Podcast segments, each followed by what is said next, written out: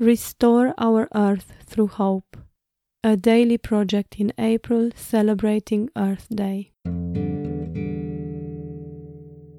Food is free. To those living with food insecurity, this could seem like a cruel joke. To those spending a small fortune to try and eat well and ethically, this might seem painfully ironic. To those in high rise apartments, this might seem irrelevant.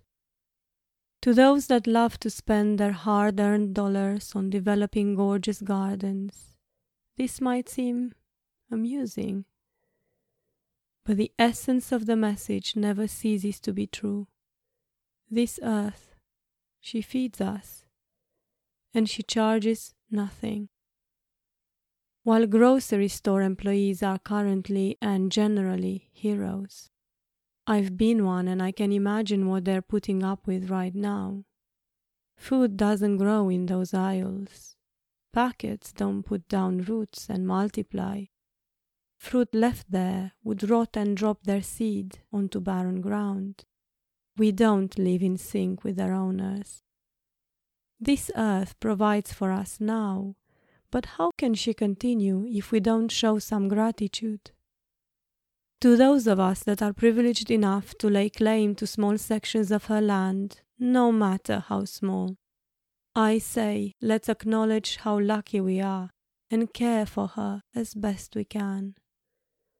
Lay down our poisons and offer nourishment. Compost, plant, bear witness to the cycle of food plants that were never offered in a store. Plant a seed, grow, Eat, let new seed form. Save, repeat, learn. Get reacquainted with the ground. Observe the beauty of life in all its stages. Marvel, really, grow more. Share it if you can. Forage, find the forgotten food from the seed someone planted in the past. It hangs over fences, in parks, on roadsides. Once you adjust your eyes, you'll see it, find it, grow it, connect directly with someone else who does. Thank the planet while you do it. She does most of the work. Words by Katherine.